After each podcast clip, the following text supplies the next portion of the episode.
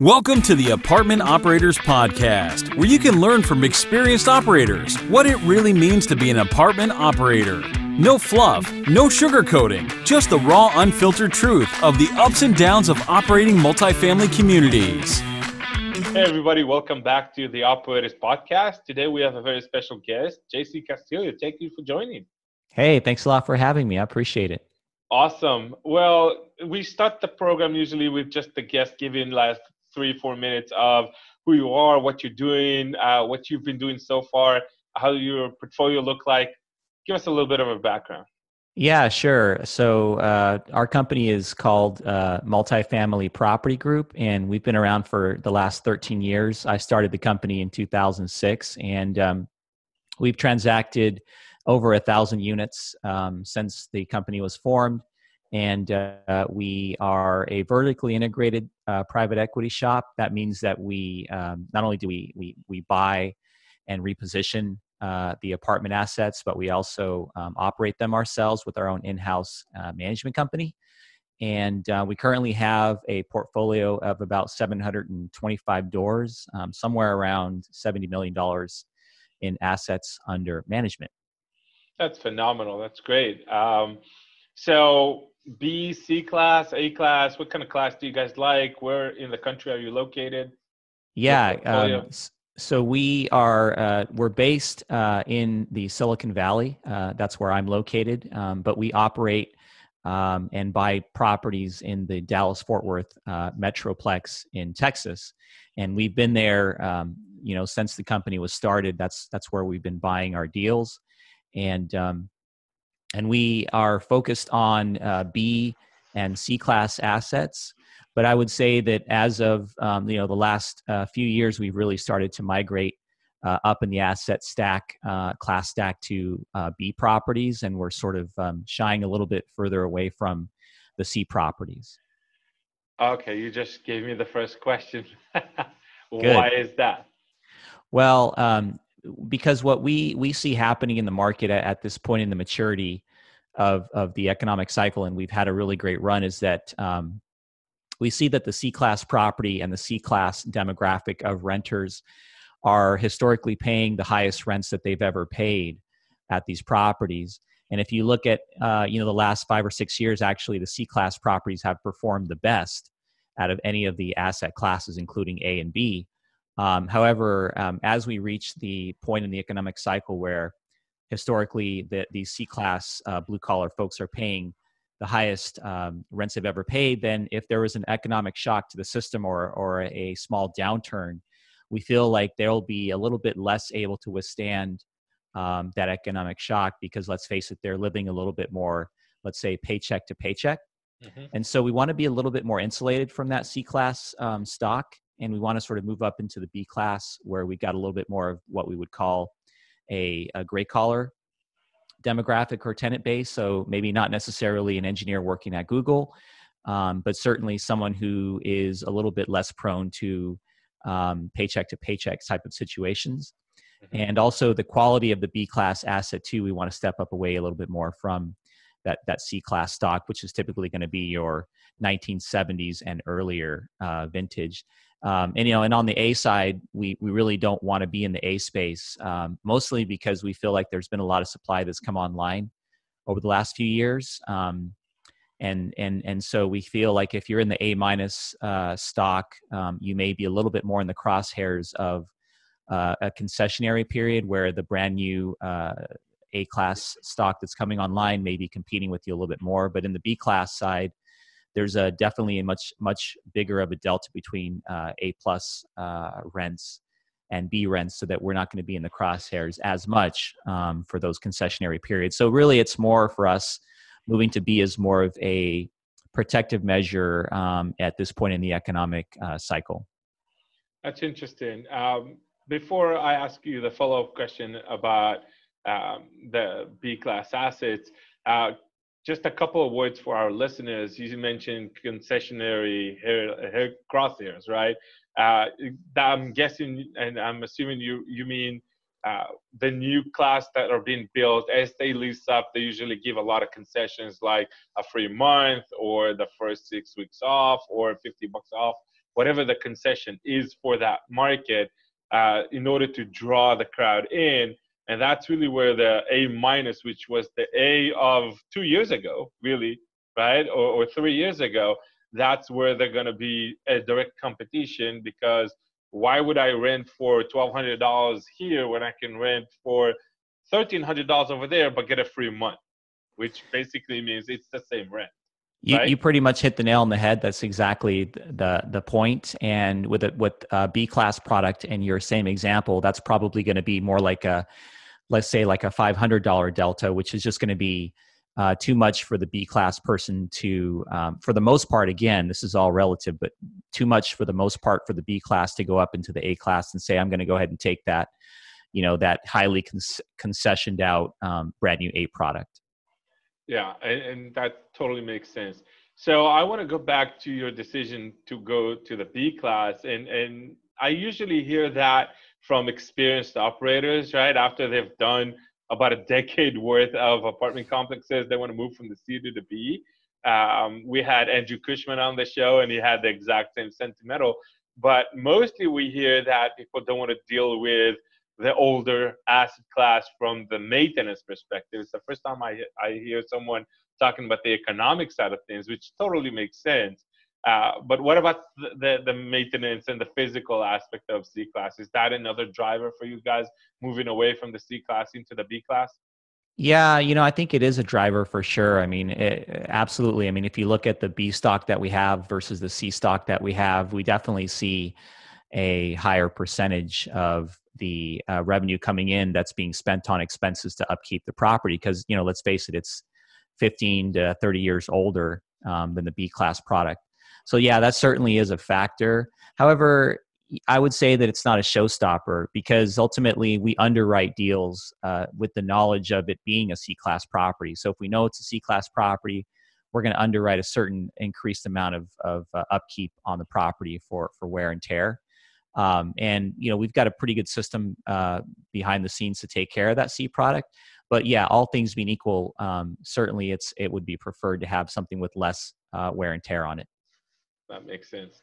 So uh, you mentioned earlier that you guys are vertically integrated and you have your own management company. Did you start off with a, your own property management company? Um, you know, we didn't because when we first started off, we were just a little bit too small. But in the back of my mind, I always kind of figured that that would be our path forward once we scaled out big enough. Um, and so, uh, you know, I think that starting up our own shop, we started in 2013. So we've been going at it for probably about, I think, six years now as a, um, a vertically integrated shop with our own management company. And I think that, you know, uh, what we've seen over the last six years is we've seen some some advantages in terms of a um, more of a predictable output um, from the property management uh, piece or the operational piece. Um, I think that when we first started it, you know, obviously we, we felt like we could build a better mousetrap. And in some respects, I think that we have succeeded in that.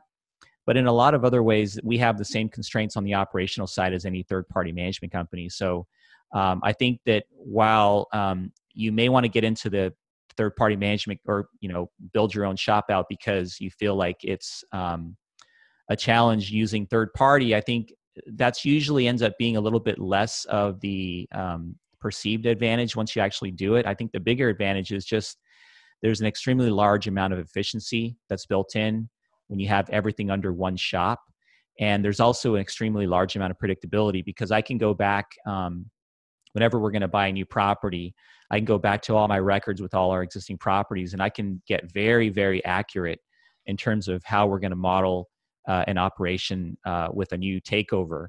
And all that goes back to our investors. When we commit to a set of pro forma financials for the investors, I feel like, and I've, what I've seen is that our predictability has increased uh, significantly more with the shop in house because of all the historical data that we can put uh, into uh, into bear, and also the process is very strict and tight uh, against our own uh, process because it is our process. And so I think that's really the big advantage because at the end of the day, what the investors care about, whether you use third party or you don't, is um, you know can you hit your pro forma model and is it predictable? That's that's what investors care about. So we lessen the risk by doing it that way. That that makes a lot of sense. So uh, what was the threshold? Uh, what was the trigger to start your own management company? Well, if I can think back in time, I think the biggest thing, the threshold was the first threshold is especially when you're like me, who's who's who's going to build out a property management shop that's um, and completely in a different part of the United States. You know, you think about it. I'm here in San Jose, California, and I built a property management company in Dallas. Um, so I truly am, uh, you know, completely isolated and, and removed from the property management. So the first thing you have to do is be is be able to find uh, a superstar person that can build the team up from from basically nothing, uh, and that's a rare quality because if you've already got scale and you've got enough money to pay somebody big money uh, to hire a, a VP of operations or an executive of operations, that's actually probably in some ways a little bit easier um, because you can hire somebody to take over that's already got a track record. But it's kind of like a startup company. You you know that that that big polished executive that can take over a big shop. That's not the same person that's going to be able to build your shop up from ground zero. Um, and at the same time, um, you you can't just you know get a a person that's managing your property as an on-site community director and expect them to be able to put together a property management company either because they have nowhere near the skill set. So in a lot of ways i got really lucky. I found i think i found the needle in the haystack that one person that could be both could be turn into that executive polish person but also sort of knows how to take a startup company's approach and really build something from scrap and turn it into something along with obviously i did a lot of heavy lifting too but really the magic of what we created i think really rests with that one person that really took this thing and ran with it. And so the second part of that is you know uh, what's the the number or the scale we need to be at? Well if you think about it if you've got you know enough of a, of a revenue coming in from let's say your typical management fees to pay for that one person that's going to start your company up then that's basically where you need to be at. Obviously whatever that person's salary is going to be you've got to be able to at least bring that into the company to justify starting your own place up. Mm-hmm. so um, what preceded what? Uh, the number of units or the right person? The right person starts everything. Okay. without the right person it wouldn't have mattered whether we had enough scale or not. We just wouldn't have done it because that that that's the make or break piece that sounds great um, how did you come about to find that person well that person was working at a different management company and uh, i had met that person a couple times and um, you know I guess one of the strengths that I have is I've always, I think I've always been able to identify superstar talent. Um, and really, you know, our company is less about me; it's more about the the team that we put together. Mm-hmm. And I, I, just I saw the potential in this person almost right away, and so I, I just pretty much I was hell bent on putting together a plan to get this person on the team, and uh, thankfully we were able to make it happen. Okay, and, and I'm going to keep asking question about that because that's a subject that interests a lot of our listeners. Yeah. And we get a lot of questions about that. So you found that superstars of yours, and what's next? Well, um, I think the first thing that you have to do is you've you've you've got to basically standardize around a um, a set of tools that you're going to use and implement uh, in your company. For example, first thing we had to do was standardize on a software platform that we were going to use to build out our company. Um, the second thing that you need to do is start to build out a set of um, uh, procedures and processes uh, for you know how you're going to um, operate the company, how you're going to manage the properties, um, and and how you're going to service the customers which we call our residents our customers because we we think that's a better name for them because they do have a choice uh, when it comes to living at our property or not.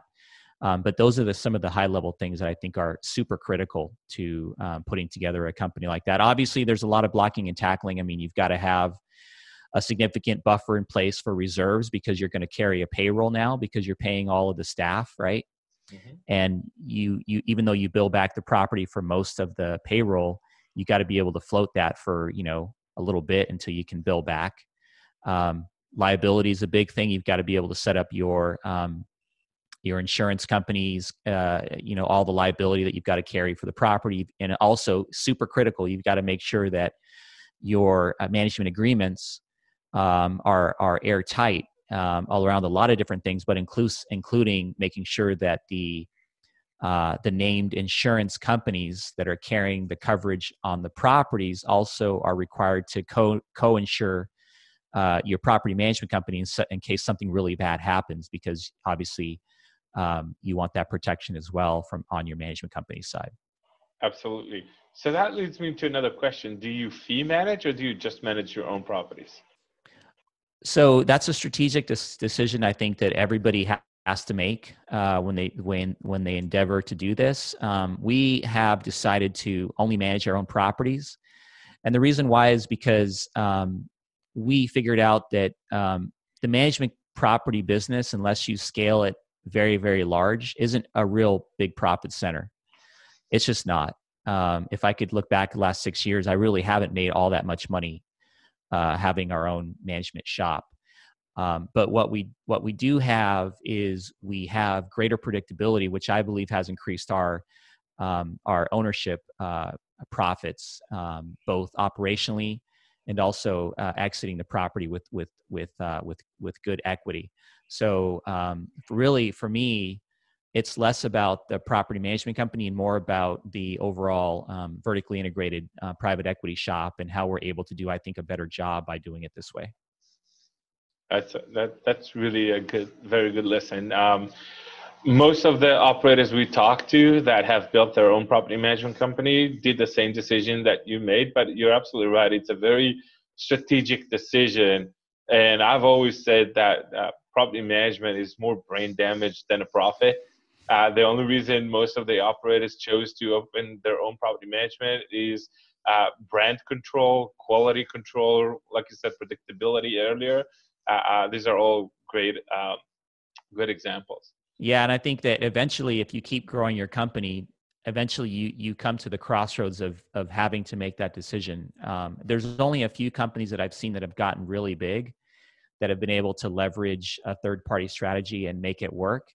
Typically, what I see that happens, and the only way that you can do that and keep growing to a very large uh, point is if you become strategically a much higher percentage of that property management company's business. So, mm-hmm. meaning if I have, let's say, 5,000 or 10,000 doors uh, under my company, and I and I give all that to one management company to manage third party, and I and I am probably like 60 or 70 percent of their revenue base, then obviously that's almost like having your own shop because you call the shots. The problem becomes when you're that big and you're only, let's say, 25% of their business then it's really hard to sort of have that predictability, have that control, have that customer quality control that you're talking about.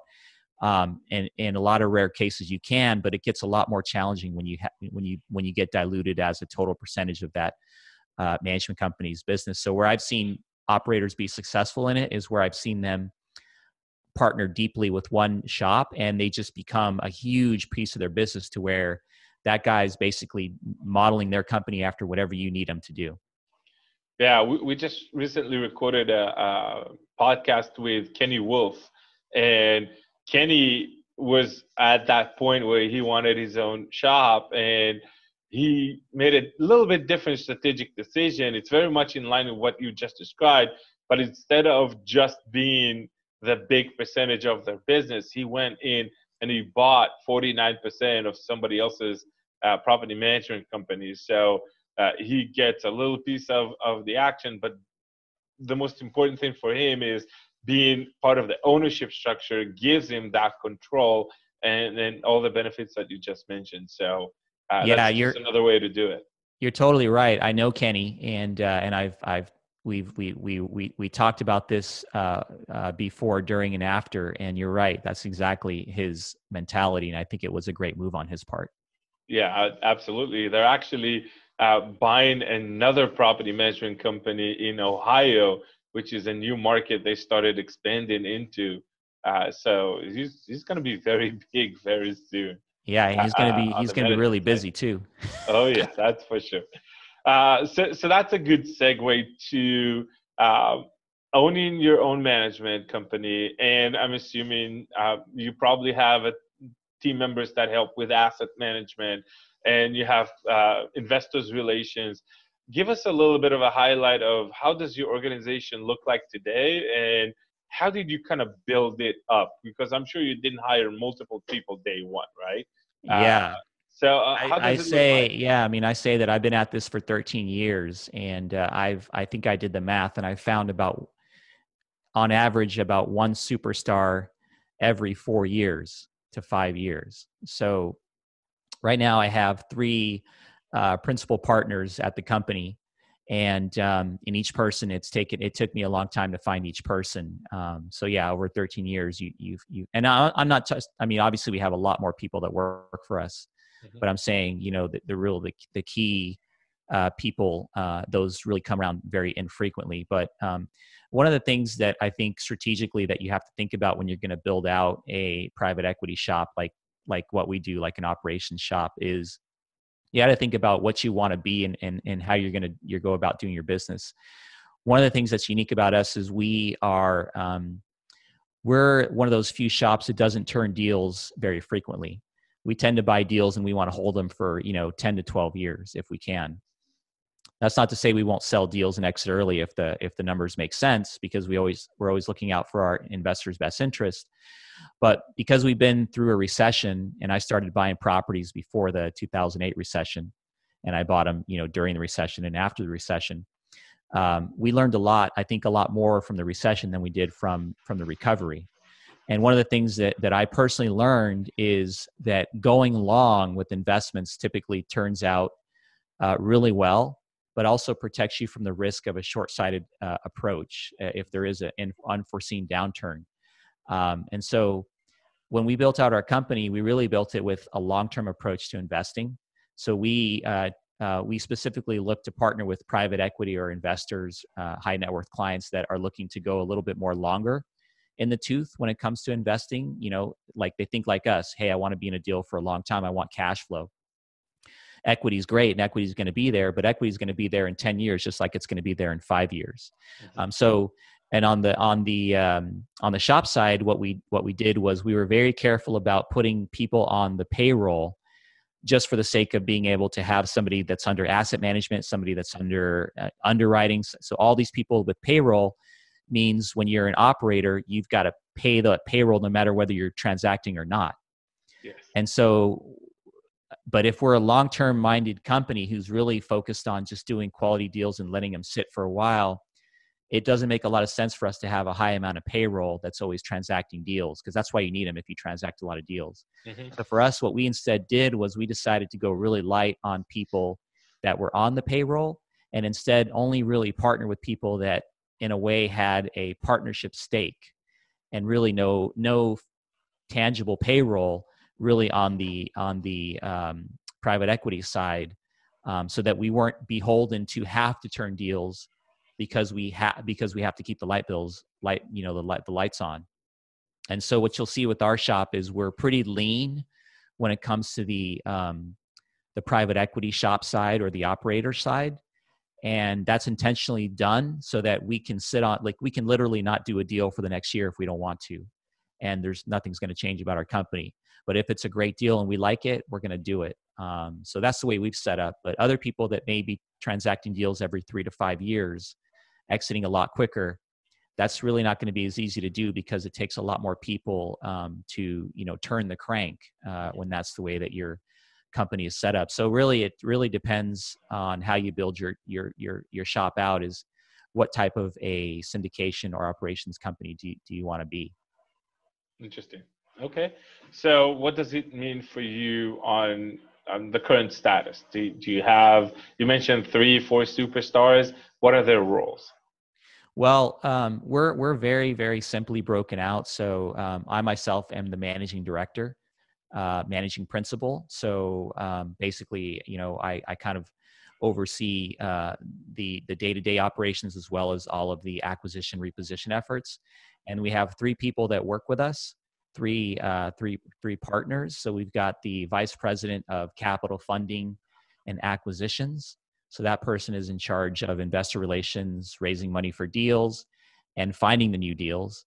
And then we have a vice president of repositions so that person is in charge of once we close the deal up and the keys get handed over to us, that person takes the keys and they do everything at the property, including uh, rebranding, um, you know, uh, renovations, um, unit upgrades, um, everything that goes hand in hand with how we take the property from whatever it is to what it's going to become. Mm-hmm. That's what they're in charge of. And then we have the v- vice president of operations. And so that person is in charge of the management company and they basically oversee all of the operations once we take over the property. That so it's sounds, three people very cleanly laid out. That sounds very logical uh, split, right? And and so from what I hear, you're the, the person in the middle, the one that's in charge of repositioning. Uh, it sounds like you built around value add, right? Finding a property that is underperforming for whatever reason, doing some value add, and, and then uh, stabilizing it at a much higher NOI.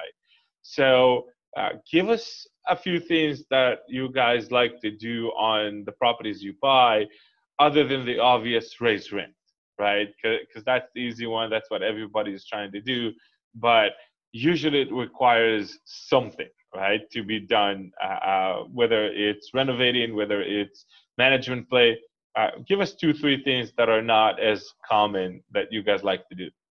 Yeah. So, I mean, I think, you know, the, the, the one's not as common. I mean, I think we we take a very high level simple approach to a reposition and we don't call it a renovation we call it a reposition because reposition includes a lot more things than just slapping some paint on the bricks and making it a different color because that everybody can do that um, well at least i should say most people can do that um, but reposition includes uh, uh, uh, three things uh, one it includes uh, rebranding the property so that includes things like uh, you know renaming it um, coming up with new signage, new marketing, a brand new website, a brand new look and feel to the sales collateral, all that stuff, right? Mm-hmm. Number two is going to be your your rehab, and that's going to include things like um, rehabbing the um, the amenities, uh, changing the exterior, um, you know, changing the the look of the leasing office. Maybe we'll blow out some walls. Uh, maybe we'll change the outside of the leasing office so it's more inviting. And then the last thing is, um, which I think is really important, that I think some people take it to the right level, but a lot of people don't, is the unit upgrades themselves because we get so caught up in you know the amenities race wars as i like to call them but we forget that the the renter is actually going to be more interested a lot of times in how their unit's going to look so we actually get pretty um, detailed and specific about how we upgrade uh, units.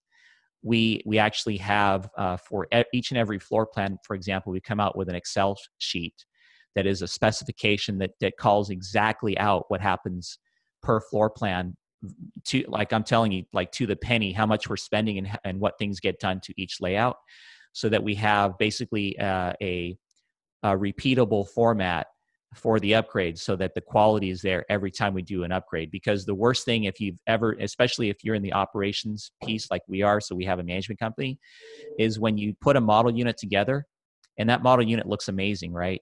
Let's say mm-hmm. that it has granite countertops and it's got you know stainless steel appliances and all this other stuff and then because you're not detailed or because you just don't think it's a big deal you start doing things to the upgrade units that are less quality finish out. Like for example, let's say that you got stainless steel in your model unit, and in your regular upgrade units that you're you're actually renting out, they're black appliances.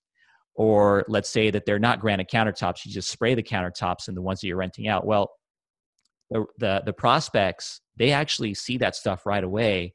Mm-hmm. And it's it's kind of like you know people can see right through that that kind of like fake sales stuff and that's where you get blown up on your bad reviews online and stuff and that's where it all kind of spirals out and i think a lot of people don't understand that when you cut those corners it's really a short-sighted approach and so when we're specific when i say about the unit upgrades that means that when you walk into our model unit and you walk into yours and you're going to live there there's not supposed to be any difference whatsoever. Everything is there everything's the same everything's repeatable.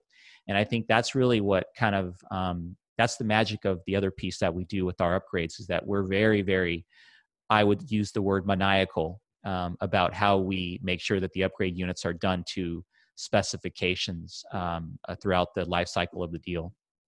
No, I totally agree with you. It's it goes beyond just the uh, getting a bad review. It's starting a relationship on the wrong foot.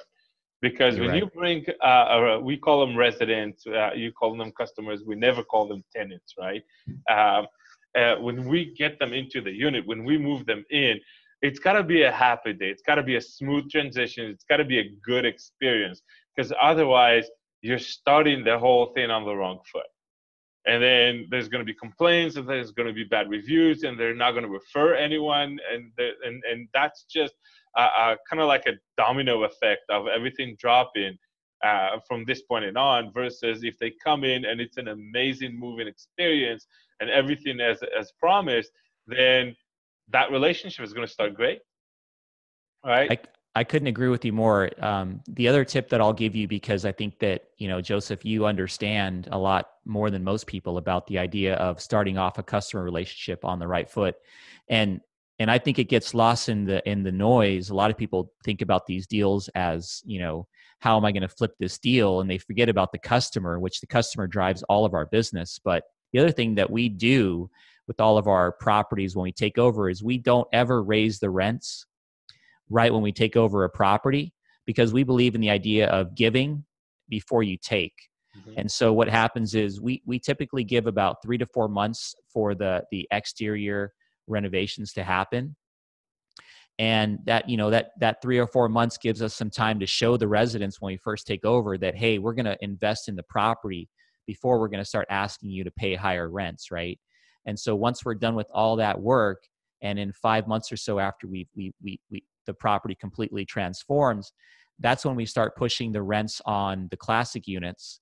And obviously the upgrade units that's you know when people are moving out obviously that's a little different but you got to be really careful with the classic units with people that are already paying rent when you buy a property and take over because if you are not sensitive to giving before you take i think a lot of times you can see your your occupancies um, you know drop really for no apparent reason then you just wanted to sort of get ahead of the curve on your rental raise raising before you were able to show the customers that you're willing to put something into the property before you ask for something back right? Yes and and like you said earlier the customer have a choice and they chose that property before you bought it uh, because it was lower price. They knew they were getting less but they were okay with that because of the lower price. Now you come in they're not getting any more and they're going to have to pay more, then they have other options at that new price point that might give them a little bit more. So you're absolutely right about that. So on the flip uh, side of that coin of everything that we do to increase the income and, and, and generate more uh, income, there is saving costs, right? And and just the way multifamily formulas look like, right? The NOI is insensitive to which side of the equation you, you increase income or you decrease expenses, your NOI is going to move in the same direction. So, uh, what do you guys like to do in order to reduce costs? Well, you know, um, that's always a loaded question. Um, what what I would say is the first thing we always like to understand is that you know certain things have a run rate and there's not much you can do about it like you know expenses to repair the property and to keep it in the shape that it's supposed to be in are going to be what they are as long as we're not wasting money and doing unnecessary things but you know you got to you got to fix stuff when it when it gets broken. Mm-hmm. so there's some things that we we you know that we are going to assume that are going to continue on at, at a at a you know a, a good a good run rate. But there's other things that you can absolutely do to to save cost one of the things that we found is um, a lot of properties that we take over are spending a lot of money on marketing. Um, what we found is um, the best uh, customer is usually referred by an existing customer if you're doing your job right and you're really focused on treating the customer the right way. And so you you might be surprised, but we don't spend any money with advertising at any of our properties with any of the big sites like apartments.com, et cetera. And the reason why is because we have a really good word of mouth um, with our properties in, in terms of the way that we operate. Now, that's not to say that we're that we are perfect. Uh, I mean, we're really not perfect, but I think we do a good job of also apologizing where, where we make a mistake and making it right.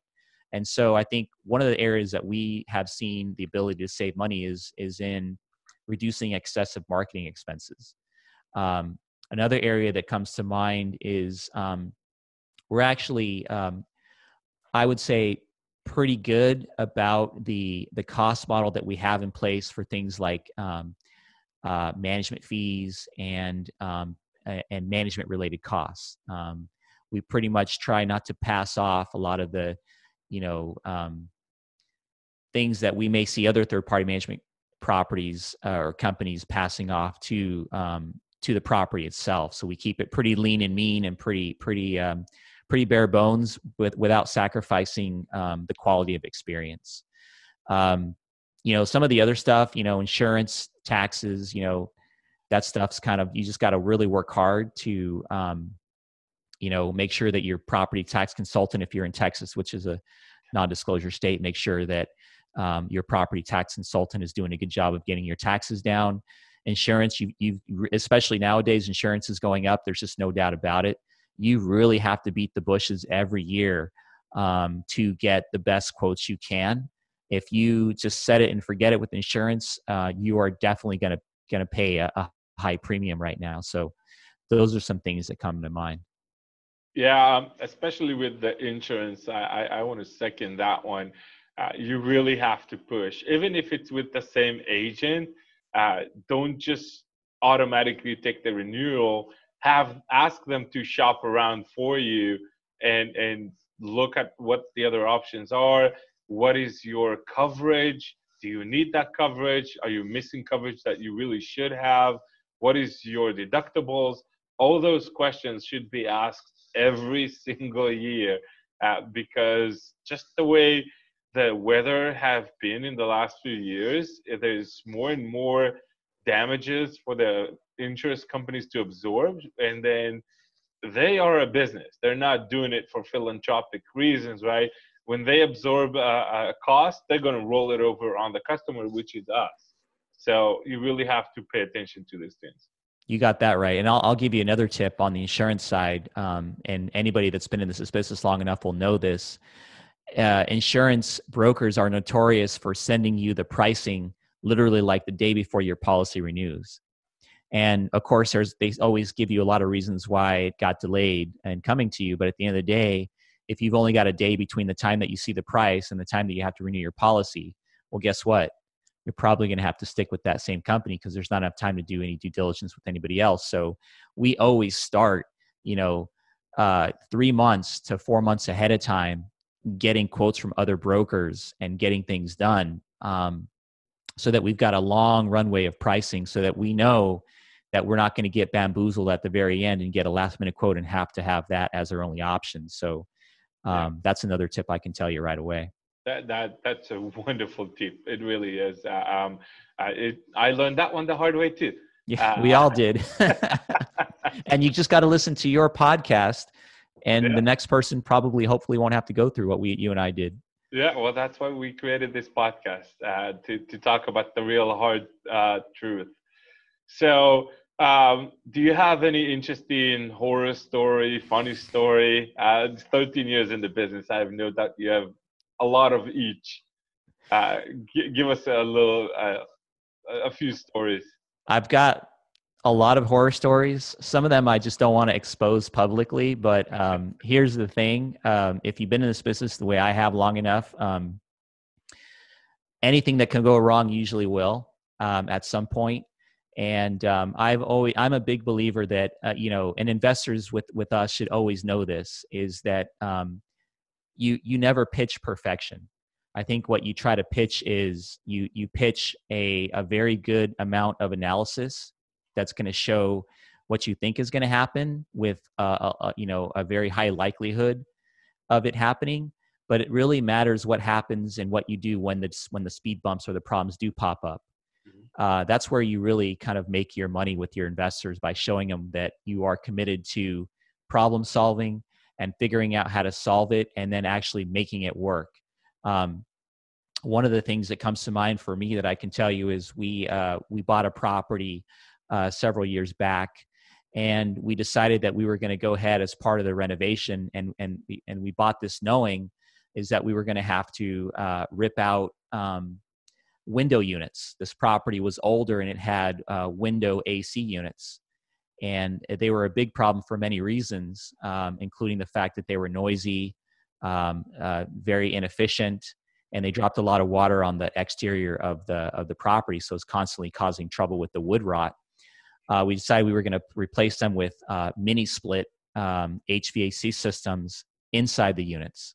Mm-hmm. So we bought the property, went ahead and did that, and it was a complete nightmare. And the biggest thing that we learned from that whole experience was when you go in to to do something to a unit that is invasive uh, to the tenant's lifestyle, that's where it becomes a really big deal. You know, if you're going to upgrade a unit when the person moves out, that's one thing because you can do whatever you want to the unit while it's while it's vacant. Nobody cares, right? Maybe the next door neighbors might hear a little bit of noise, but for the most part, not a big deal. But when you're going to replace, let's say, like HVAC systems at every unit of the property you buy, imagine if your property is 95% occupied, there's only 5% of the units that are vacant where you can go in and do whatever you want and not interrupt anybody's life. But there's 95% of the units when you go in and you are creating a huge lifestyle deal to your residents and you are going to lose a lot of people and have a lot of really pissed off residents when you're doing that reconstruction to those AC units. Even though your intention is good and even though the output's going to be good eventually, it's that super painful point of getting from A to B that's going to be a nightmare for you. So one of the things that we learned through that process was we are very adverse to taking on projects where we have to do um, repositions that include things that are very invasive to the lifestyle of existing residents right out of the box. We're probably going to stay away from stuff like that. And based on that experience, I think for us, that's the right move. And I'm not here to say that you can't make it work. I mean, obviously, we recovered from that. The property is doing fantastic. And, you know, in hindsight, I'm glad we did it because it's a huge difference between window units and completely efficient and indoor uh, mini split systems. But I mean, I, I tell you, for crying out loud, that first year was just, it was very, very painful. Yeah, I can I can imagine, and that the reviews should follow up with this. Oh, and, uh, oh. yeah. yeah, I'm glad we're over it. yeah. Okay, great. Any funny story? Uh, you know, funny stories. Gosh, I mean, a lot of funny stories happen all the time. Actually, one of my biggest uh, things that I get a kick out of is um, I get a kick out of uh, maintenance requests.